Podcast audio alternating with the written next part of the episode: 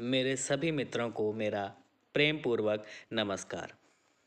मैं आप सभी का अपने इस एपिसोड में तहे दिल से एक बार फिर स्वागत करता हूँ।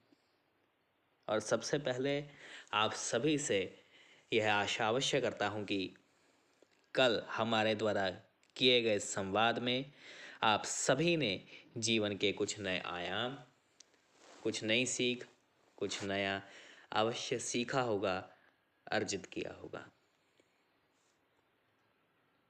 तो चलिए, आज फिर से एक नए अध्याय की शुरुआत करते हैं, जिसकी नींव कल की वार्तालाप पर आधारित है। जिस प्रकार हमने कल चर्चा की थी कि एक युवक पर, एक नौजवान पर उसकी अपेक्षाओं को जाने बगैर अपनी अपेक्षाओं को लाद देना उस युवा को कमज़ोर बना देता है।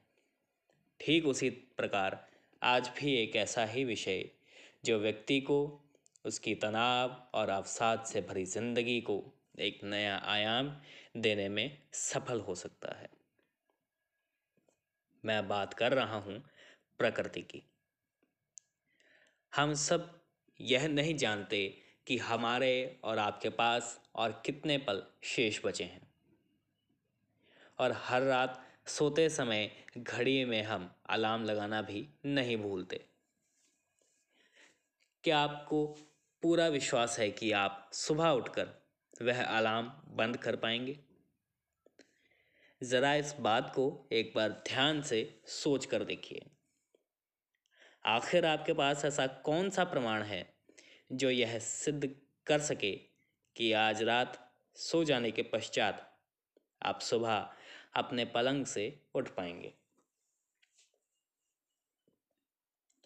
लेकिन फिर भी प्रकृति ने हमें कुछ इस प्रकार से बनाया है कि हमें इस बात का ज़रा भी आभास नहीं हो पाता कि यह शरीर नश्वर है।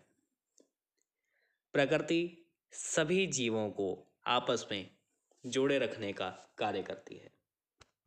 प्रकृति का संतुलन बनाए रखने की ज़िम्मेदारी भी हम सबकी है।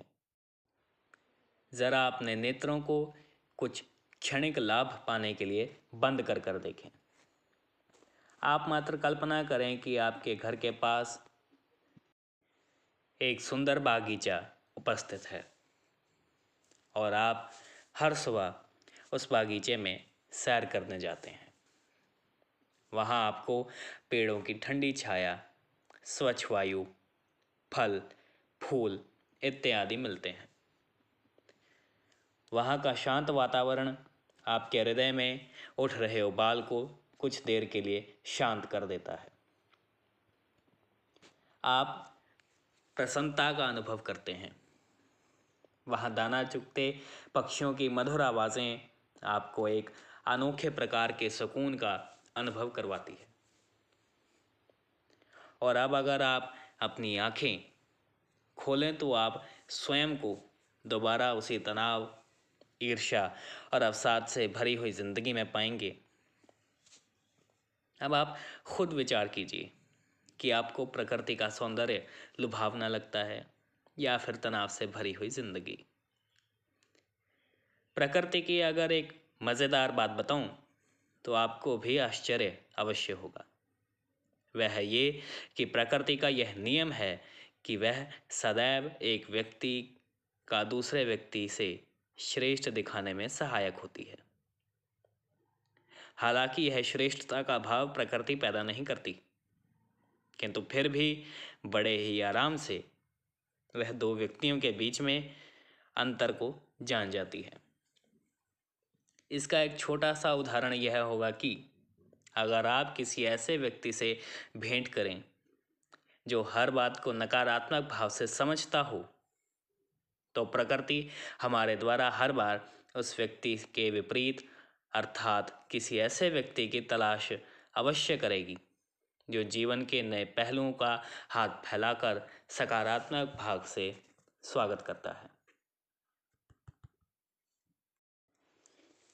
यहाँ पर सकारात्मक विचार रखने वाला अवश्य ही हमारे लिए श्रेष्ठ हो जाएगा।